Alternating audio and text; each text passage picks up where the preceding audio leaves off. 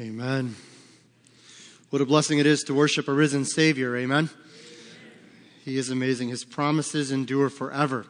He is faithful yesterday, today, and forevermore. The salvation He gave you when you received Him as Savior, He does not renege on that promise. He holds on to you because He is good. This morning, uh, we are in the, as I said already, the last week of our series. Uh, this series has posed a couple different questions every single week. We kind of look at a different question. This started with, why do bad things happen to good people? We kind of posed that question the first week and unpacked that. And again, I want to say again, if you've missed any of the messages that we've unpacked and talked about over the last four weeks, you can go on our website, north, northgoodland.org. You can go on our app, North Goodland BC, in your app store. Uh, you can get those on your device and you can download those and watch all those sermons on there and catch yourself up on that. Uh, but this morning we are asking a final question. And the question really is, what is the point of all this? And so to kind of remind us just a little bit of where we've been, again, we talked about in the beginning, why do bad things happen to good people? And we've been discussing all the kind of outpouring of that answer. Covered a lot of ground, understanding there really are no naturally good people. That was a pretty big road, road bump we had to get over in that first week. That listen to the words of Christ and the words of Paul in the, in the Bible, it's pretty clear. There's no good person naturally. If you remember the story we looked at, Jesus was approached by a rich young ruler. We don't know his name, but he comes to Christ and he asks, What must I do to go to heaven. And there's this amazing interaction. But the important part of that whole story that we unpacked was when he first came to Jesus, he said, he called him good. He said, good teacher. And Jesus stops him and says, Why do you call me good? There's only one good, and that's God. And he was kind of drawing from this young man, or this man we presume to be a young man, drawing from him an answer. Do you believe me to be God or just a teacher? Just a rabbi? Because if you believe me to be good in the sense that you're using the word good, you must believe then that I am God. Many have concluded that most likely he did not believe that because when Jesus said, Sell everything that you have, give it to the poor, and come and follow me, he left sad because he had great wealth. And so here we see this example Jesus' own words there's only one good, and it is God. Paul says it in the book of Romans there is none righteous, no, not one. That no one naturally is good enough. You know why? Because no one's perfect, myself included. What's amazing is when you tell someone that, I've never had people argue with me on that point. I've never had someone say, hold on, back up. Let me tell you about myself. Now, I'll say, well, there's no naturally good people. And somebody would argue that point and go, no, you don't understand. I'm a pretty good person. Are you perfect? Well, I'm not perfect. Well, then that kind of rests the case, doesn't it? You see, God's definition of good and the way that we're using it is the standard of perfect righteousness. And we've discovered that there's no naturally good person. So, really, it's not bad things happening to good people, it's bad things happening to bad people who sometimes do good things. But then we got to another question in that week, which was well, then if we're, if we're bad and we're sinful and we're fallen, then why do good things happen to bad people? Like, why would God even allow good things into our lives? And the point is, because He is a gracious, loving God. God allows blessings into our lives for two reasons. We unpacked this in that first week. First of all, those that know Christ and know Him as Savior and worship God, and those that don't receive what's called common grace. This is the idea that God is just gracious to all of humanity to some degree. A person who knows Christ and experiences the birth of a child, that's a great blessing. A person who doesn't know Christ is, hates God, wants nothing to do with God, doesn't even want to believe in God, rebels against God, lives sinfully, has a child, and they get to experience that great blessing. Why? Because God gives grace to all of us. The, the rain falls on the just and the unjust. But the other thing we talked about is that the reason God blesses humanity is so that he might draw us unto him that we might acknowledge him as creator and Lord and Savior and enter into a relationship with him through Christ, that we might have that eternal security and that peace that he offers us. Those of us that know Christ, he loves blessing his children. The Bible says that God delights in those who delight in him. So when you rise in the morning, I was just talking to somebody before service today, and they said they just got back from a trip and they were able to spend a week just with believers and kind of doing some training, but with that training came some downtime where they were able to talk about the things of God and, and have time of devotion and share with one another and just no distractions of TV and all this other junk, but just really focus on just that relationship with Christ. And they said it was so just refreshing. Uh, they said it was the best trip they've ever been on because they got to just spend that time. You know, every time we delight in God in that way, do you know what the Father in heaven is doing? He's delighting in you, He's taking joy in you. And so, why does God bless His children? Because He loves blessing His children. Now, does that mean that life is perfect and there's never any tragedies? Of course not. So, we talked about in the next week, then why do bad things happen at all? Okay, if we're fallen people, that's fine. We understand no one's perfect, but then why even allow bad things? And we talked about the fact that this is a fallen world. Genesis 3 makes it clear that mankind fell into sin and creation groans, humanity groans, believers, we groan because we know what the world could be like and we see that it's broken. Does this mean there's not beauty in the world? No, of course there's beauty in God's creation, but it is not what it was intended to be because of sin. And so bad things happen because sin entered into humanity, entered into the world. So, what's the solution? Where do my eyes go when I see a fallen world as a follower of Christ and I see all the brokenness of sin and I see bad people doing bad things to one another and finding very creative ways to do it, by the way?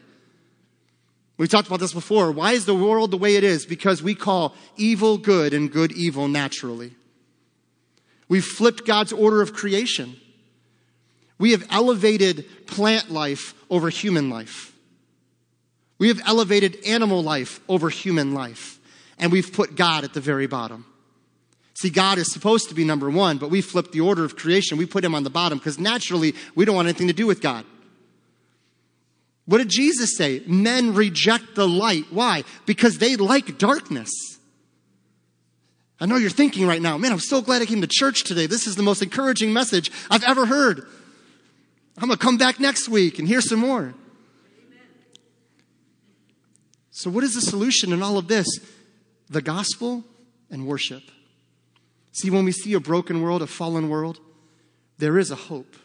There is something greater. And it's not politics, it's not your wealth, it's not your relationships, it's not your careers, it's Jesus Christ. Him crucified, buried, and risen again. And anyone, no matter how bad you've been, no matter how sinful you've been, no matter what you've done, and that literally means whatever you've done. There is no sin that outweighs the grace of God. Because where sin abounded, grace much more abounded, Paul says in the book of Romans. We come to Christ and we receive Him as our Savior. We don't receive religion. We don't see, receive a religious obligation. We don't get baptized to get saved. We don't do good works to get saved. Nothing apart from Jesus Christ and Him alone is our salvation. Now, we talked about this. The whole point of Galatians is what? No, no, it's Jesus plus Nothing is salvation. Because if you could work to earn it and work to keep it, then you could lose it. But Jesus says, I hold you in my hand, and my hand is in the Father's hand, and nothing will take you out of my hand. Ephesians 1, He has sealed you with the Holy Spirit, as we're going to talk about next week, unto the day of redemption. Nothing can take your salvation because you didn't earn it, you don't keep it, He holds on to you. See, that's the gospel. We, we confess our sin and our brokenness and we cry out to Him and we ask Him to save us. And as an outpouring of that, we worship Him as the risen Savior. We worship, we lift Him up, we praise Him, and we want to acknowledge His goodness and His glorious grace. And so we talked about that in those weeks. This morning, we're finishing up with the question what's the point? What's the point? What's the point of all this? Why worship? Why endure? Is there a greater purpose that we've yet to really think about? The answer that resounds throughout the universe and is found in Scripture is yes, there is a purpose. I want you to really focus on this because I know some of you, if you're like me, we can forget the bigger picture. We get so caught up in the, the things we see every day, right? You see something happen, you see a tragedy, you see some kind of something happen in politics or our nation, and you get so focused, and we start looking at this like kind of this microscope type view. And we forget there's a greater purpose being accomplished. I said it before God's global purpose is the spreading of the gospel and the glory of his name. And so, what's the point of all this? Why endure? Why worship? Why pray? Why live as a follower of Christ in this world today? Because the glory of God. You see, the point is the glory of God. Everything that was made was made for His glory. Everything He allows to happen is for His glory. Blessing and tragedy magnify Him and His attributes in so many ways that we can rejoice because He is glorified even when we don't understand. I want to be real for a second. And I know this is church, and some of you have conditioned yourselves to come into church and put on the face and put on the clothes and just kind of, I'm, I'm all good, brother. Everything's good. No problems, no issues. Smile. Yep. Hey, brother, how you doing? Never better. Right? We say this stuff in church. And some of you mean it, but some of you are going through something right now. And when I make a statement like that, that everything that happens is for His glory, some of you, and I'm being real right now because I know I've thought it, and if you're thinking this, you're not alone. You're thinking, but you don't know what I'm going through. That sounds good, preacher, but you don't really get it. You don't really know the things that I'm going through, or my family's going through, or this person's going through. Like, you don't understand. And I can resound and say, Yes, I have no idea what you're going through. But God knows. And He is working His plan, and His plan is good. It doesn't mean it's going to never involve something we don't understand coming into our lives a difficulty, a season of maybe wondering, a season of maybe where God seems to be not quite as active in our lives as he once was. And we wonder, God, where did you go? He's not abandoned you. He'll never forsake you in Christ. You are his son and daughter, and he has a purpose and a plan. And the plan, the greatest plan, the greatest purpose is his name will be glorified. Look with me in John chapter 17. We're going to open here. We're going to look at a few different passages. And so thank you for bringing your Bible. If you don't have a Bible with you, or on your phone or device. There are Bibles provided in the seats there in front of you. Uh, there are Bibles there. If you'd like to use one of those, you can just turn to page 759. So if you're using one of the Bibles provided, page 759, John chapter 17. We're going to kind of use this opening part of John 17 as kind of a springboard into this idea, this topic of the glory of God, being really the point of it all. So, John chapter 17 and verse 1. Jesus says here in John 17, 1, These words spake Jesus and lift up his eyes to heaven and said, Father, the hour is come, glorify thy Son, that thy Son also may glorify thee. As thou hast given him power over all flesh, that he should give eternal life to as many as thou hast given him. And this is life eternal, that they might know thee, the only true God, and Jesus Christ, whom thou hast sent. Verse 4 I have glorified thee on the earth. I have finished the work which thou gavest me to do. And now, O Father, glorify thou me with thine own self, with the glory which I had with thee before the world was. I know we've already prayed a couple times this morning, but can we pray and ask God to affirm these words in our hearts and minds by the working of the Spirit. Father, we come before you a hungry people, needing to hear from you. Father, if there's anyone in this room right now that is anticipating to hear from my opinions or my thoughts, they're going to be gravely disappointed. I have nothing to offer but your word. I'm finite, I'm simple. But Father, you are able to work by the working of your Spirit in the hearts and minds of men. You're able to do things and work in ways that we can't even understand. So I pray that as only you can, by the working of your Spirit, that your word would be affirmed in our hearts and minds, that we would be drawn to conformity to your likeness, that you would be completely free, that we would surrender to allow you to mold us and shape us so, Father, we pray that we would not get in your way this morning. I pray that you'd give me clarity of mind, clarity of thought, that I'd be able to communicate what you have for me to say. And Father, I pray that ultimately everything that is said and done will glorify you. Lord, I know this is a broad topic for many to try to put their minds around, but I pray that we would not allow it to just glance over us and kind of drift over us, Lord, but we would zero in. We would desire to be changed this morning. If anyone, Lord, leaves this room the same way they came in, Lord, we missed it. I don't want to see that happen, Lord. I pray that everyone in this room would know that you, by your design, placed them here. This is not coincidence or chance. This is you drew them here. And that's for a reason. So, Father, may you be glorified in all of this. We ask in Jesus' name, amen. John chapter 17, here we read the emphasis of Jesus' opening in his prayer to the Father in the Garden of Gethsemane. And now this is before the cross, and many of you have heard the Jesus' model prayer or the model prayer in Matthew, and some have said that's the model prayer, but that is more of a model prayer, but it's not the Lord's prayer. The Lord's Prayer, if you want to be specific, or the prayer of Christ, we find in John 17. This is what Jesus prayed before he went to the cross. And when we read these opening five verses, we are blown away with a emphasis on the glory of God. You cannot read these five verses and not leave this passage thinking about anything other than the glory of God. Not only the glory of God, but the glory of the Son. Before Christ went to the cross, he was fixed on the glory of God being accomplished through his sacrifice.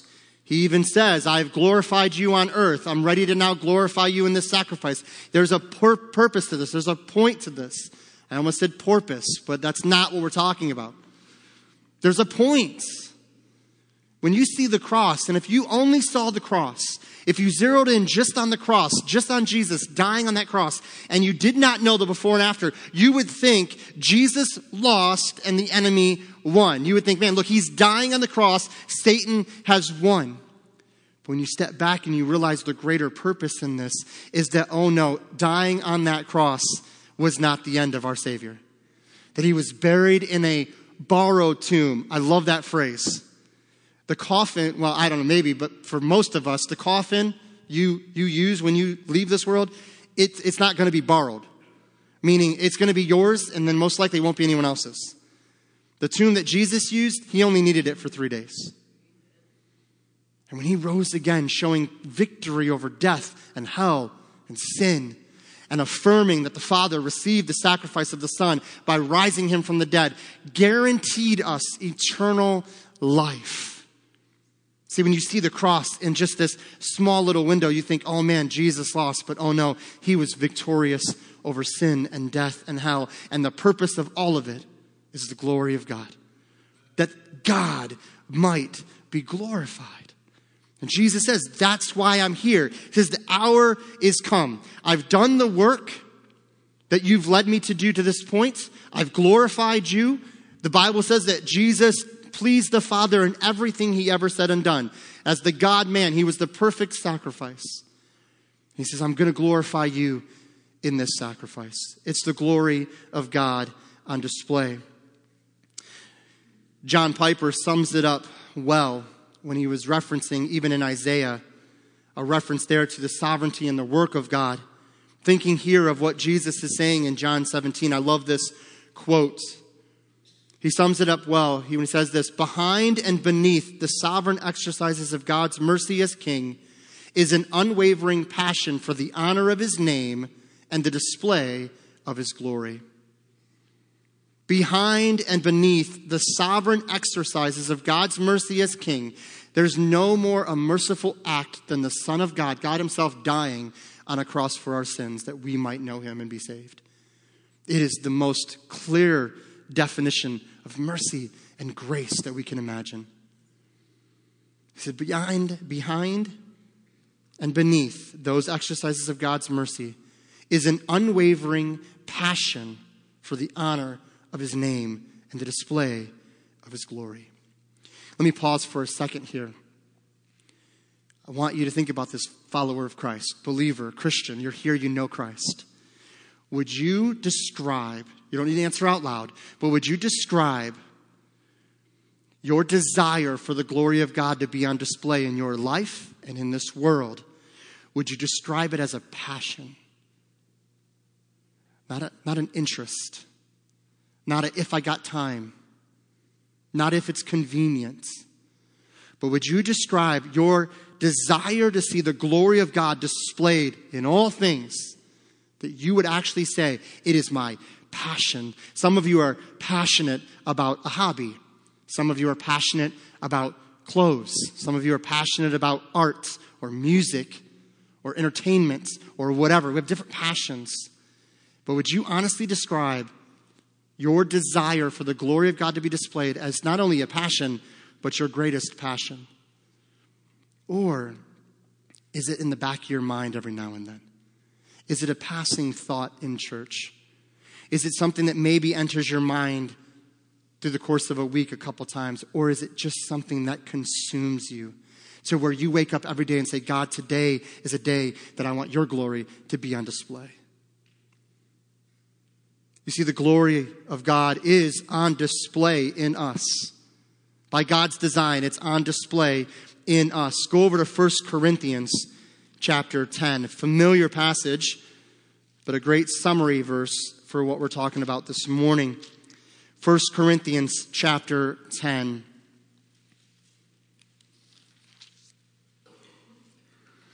First Corinthians chapter 10 and verse 31. Many of you have maybe memorized this verse. You're familiar. It's highlighted, it's underlined in your Bible, and praise God that it is. Praise God that you have drawn yourself to this verse because I believe this gives us a great, again, summary point of this idea of the glory of God. It says this simply put whether therefore you eat or drink or whatsoever you do. So, what's the, what's the escape clause here?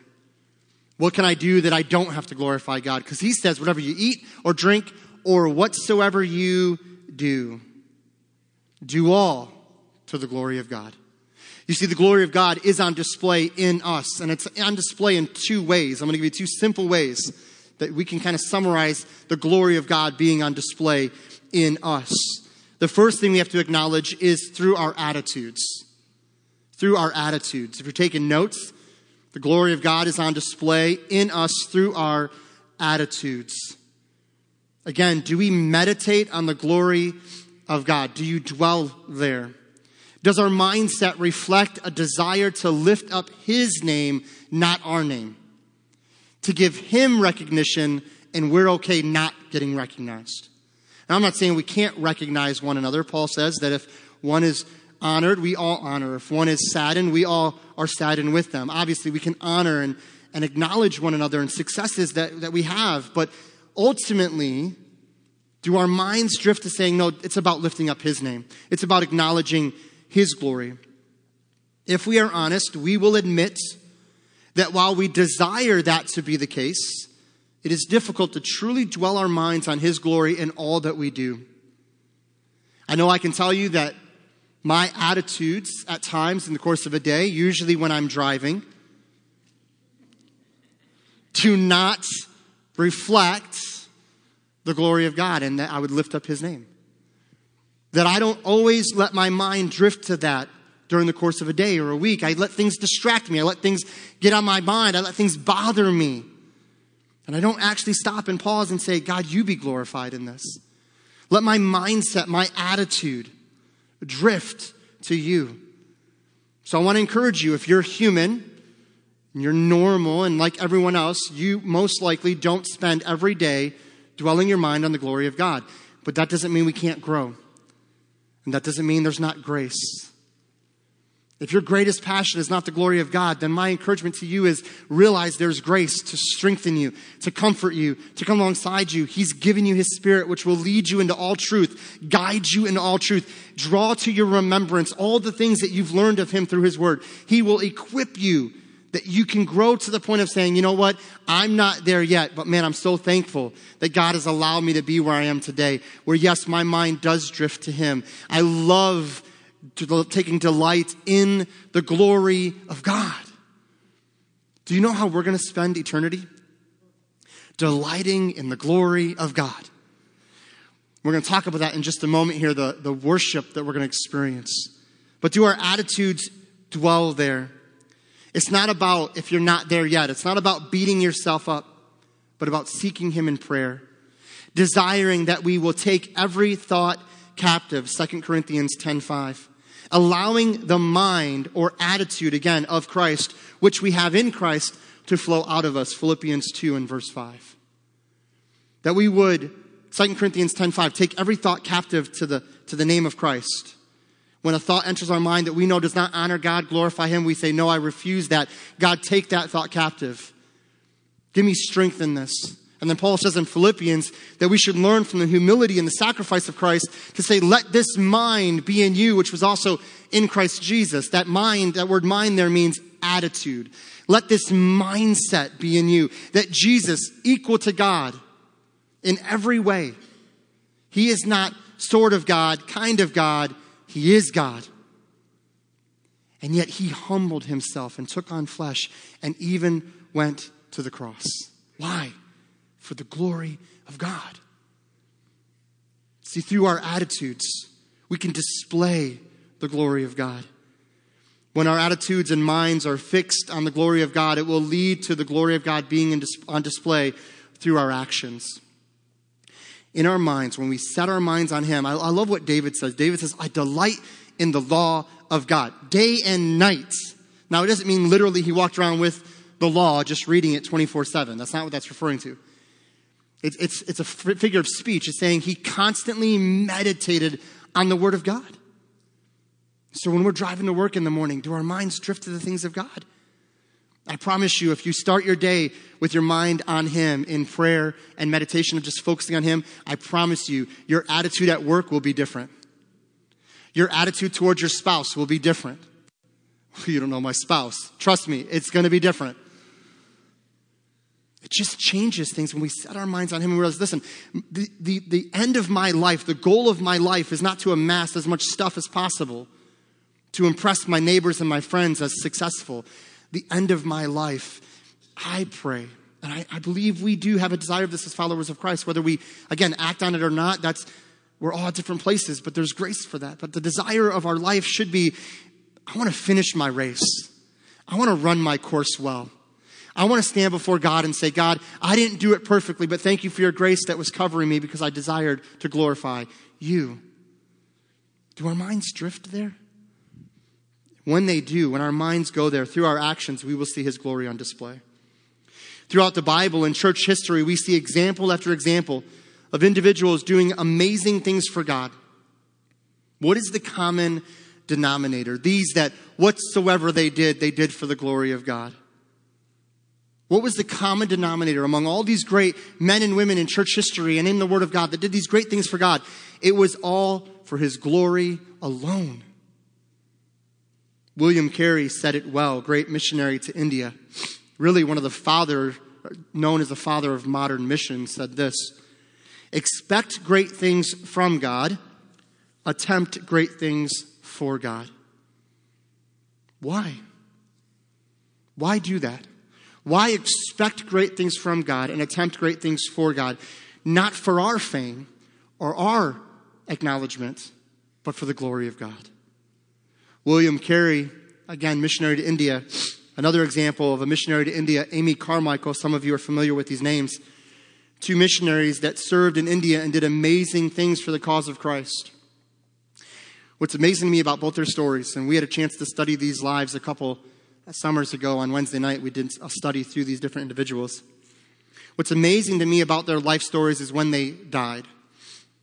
They lived their lives, did great work for missions, William Carey actually could be credited with why Amy Carmichael even went to India in the first place to work with children. She was rescuing children from what, what, what we now call sex trafficking.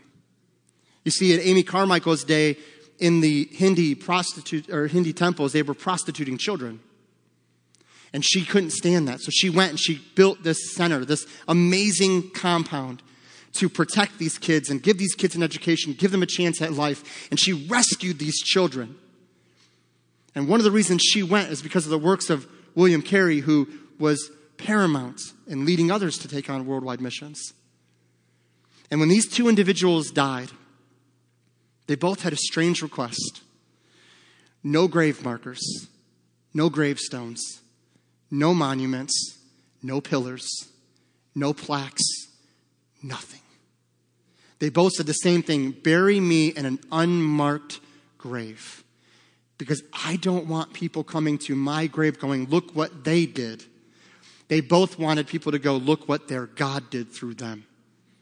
And I'm telling you, when we get this mindset as followers of Christ, that we stop caring about who gets the credit because all the credit should go to Him, you will see God do amazing things in your life and in our church. What is the point of all of this? It is the glory of God alone. These are just two examples of the humility that we see demonstrated in the life and death of individuals that understood the works we do for Christ are all because of His working through us. They did not want the credit or recognition. They merely wanted to please their Father and glorify Him. We see that the glory of God is on display through our attitudes in us and through our actions. What we're doing for the cause of Christ makes an impact. You may not see it. Some of you maybe have taught children in Sunday school or junior church. I just want to tell you, we have amazing volunteers here who serve and love our kids. Uh, this morning, we're going to have some children be baptized, and it's a testimony to the parents and grandparents. 100% agree with that.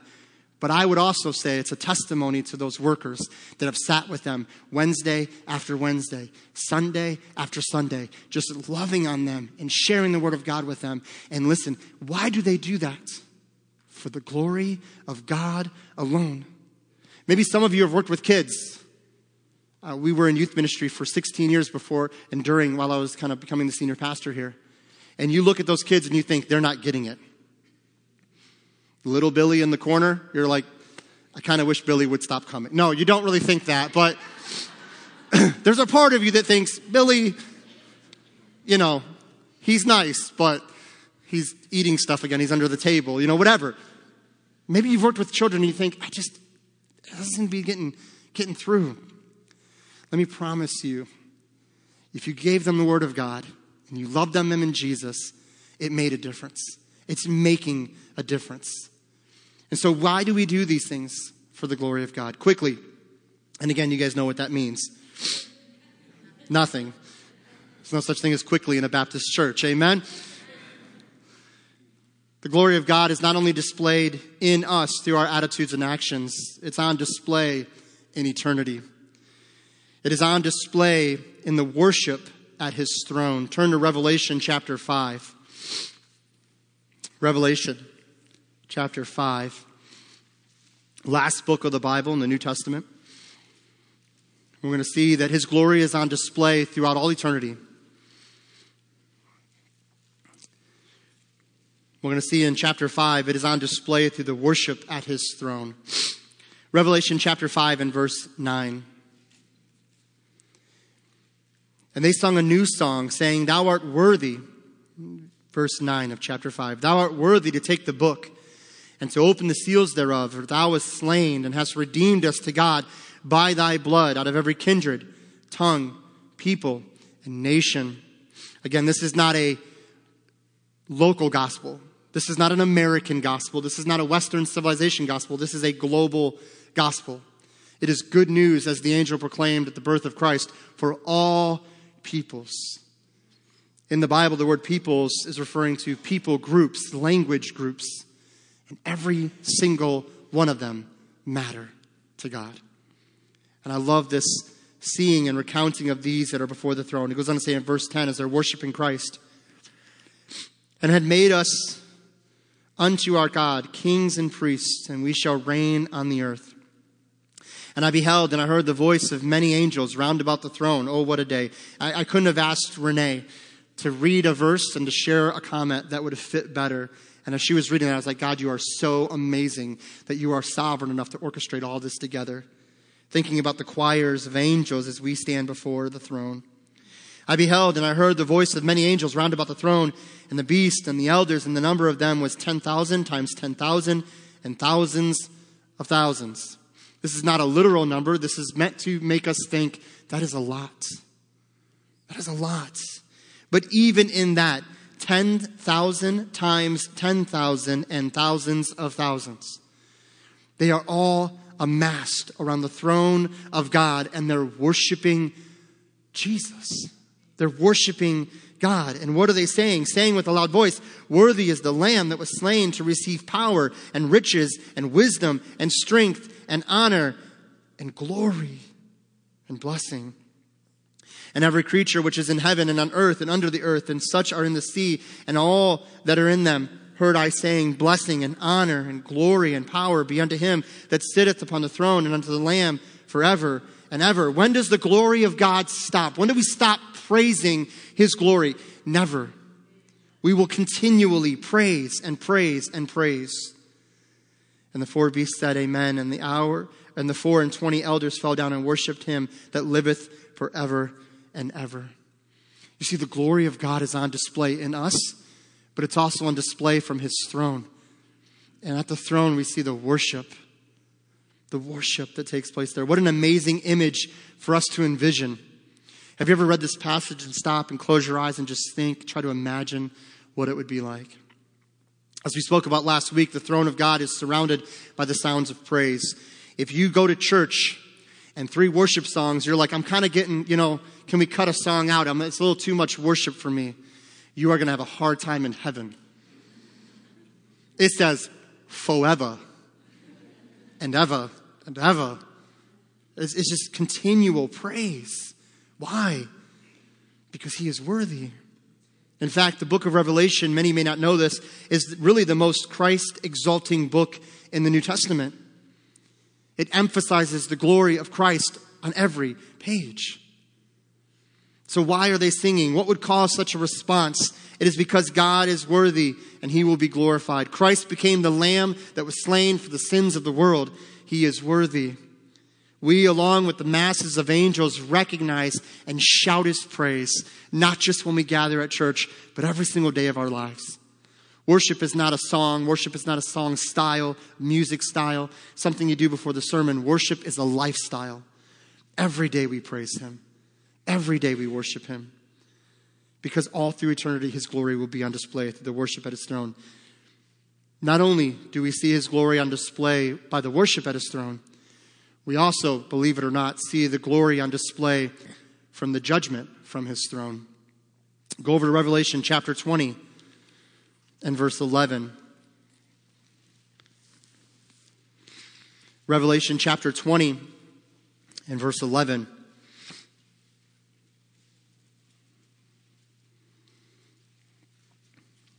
I love hearing the pages of God's Word turn. That's amazing. Revelation 20 and verse 11.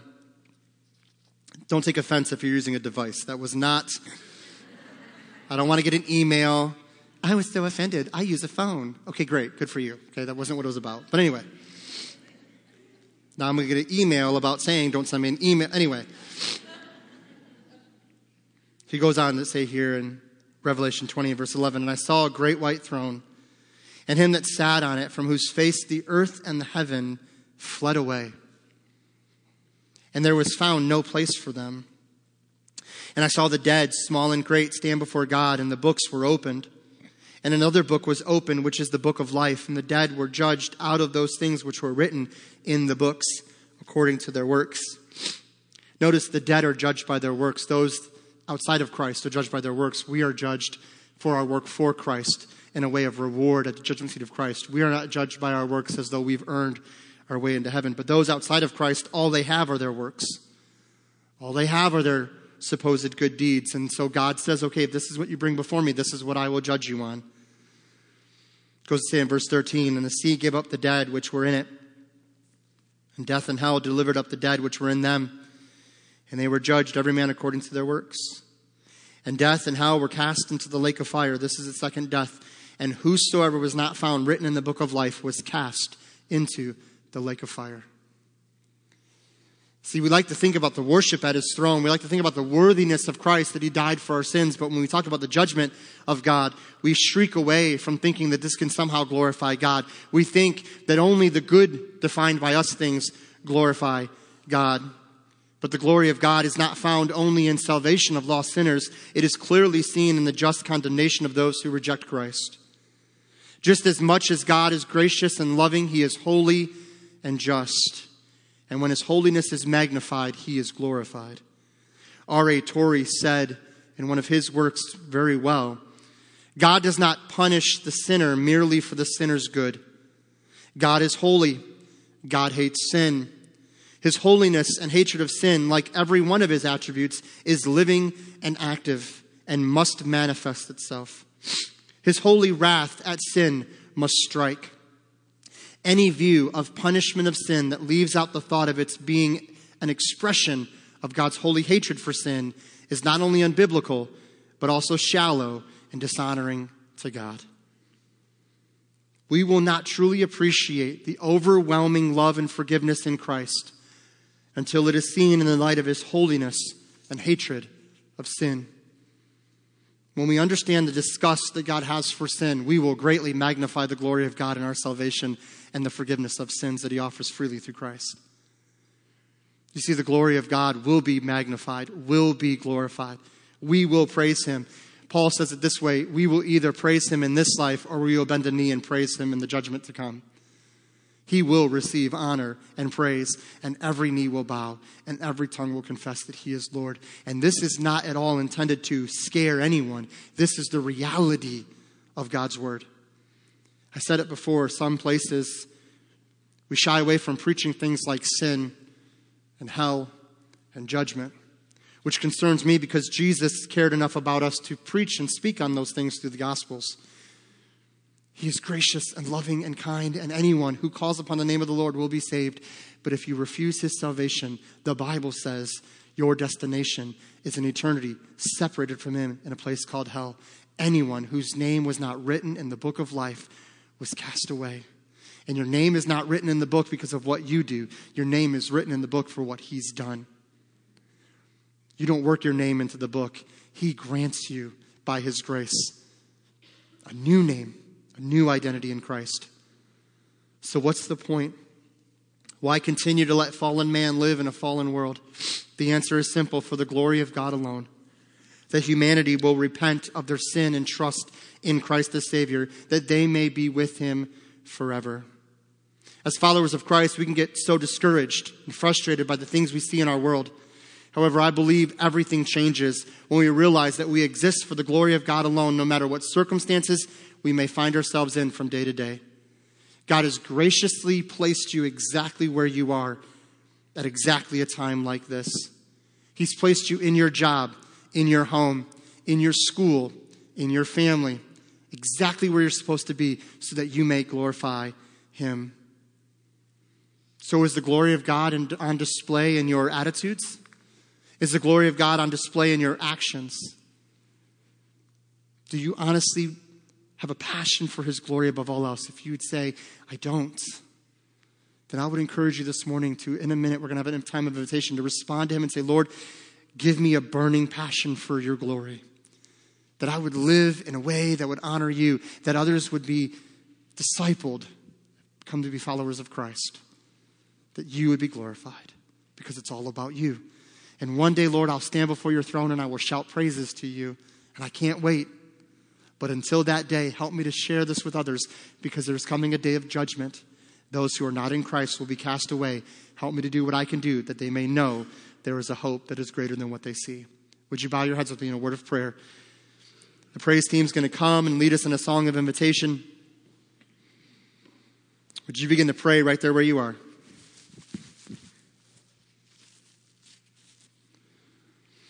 Father, we thank you for this morning. We thank you for all that has already been done. We thank you for the dedication of Gideon, for the time of worship to praise you and lift you up, a time where we can give back to you an offering of praise. Father, for the preaching and teaching of your word, thank you for your Holy Spirit speaking and moving. Thank you for the application that I pray we would take part in now. Not just that we heard a good sermon and we go home feeling spiritually satisfied, but that we would allow you to change something in us that we'd be conformed to the image of Christ in a new way. Not that we would be envied of our friends to be, quote, spiritual. Oh no, we are, we are undone in our sin, graciously forgiven, earning none of it. But I pray that we'd go forth that your glory would be on display. Thank you for these that have come to be baptized. Again, thank you for your grace. And Lord, if there's somebody sitting in this room right now, they've been to church before, they've done the religious thing, maybe they've even prayed a prayer, but they've never really confessed their sin, turned from their sin, and trusted in you as Savior. I pray they would know that there's a judgment coming, that we boast not of tomorrow, for we don't know what a day may bring forth, that this is the moment of salvation for them if they would repent of their sins and trust in you right there where they are, between you and them in their heart. Maybe they'd cry out and say, Lord, forgive me of my sin. I trust you as Savior. I live my life for you. Whatever the cry of their heart, Lord, you know. Father, may you work and draw unto salvation by the moving of your Spirit. We thank you for this in Jesus' name. Amen. Would you stand to your feet this morning as we sing? Maybe you want to come forward, bend a knee, and pray. Ask God to magnify his glory in your life. Whatever it is, would you respond to him as we worship?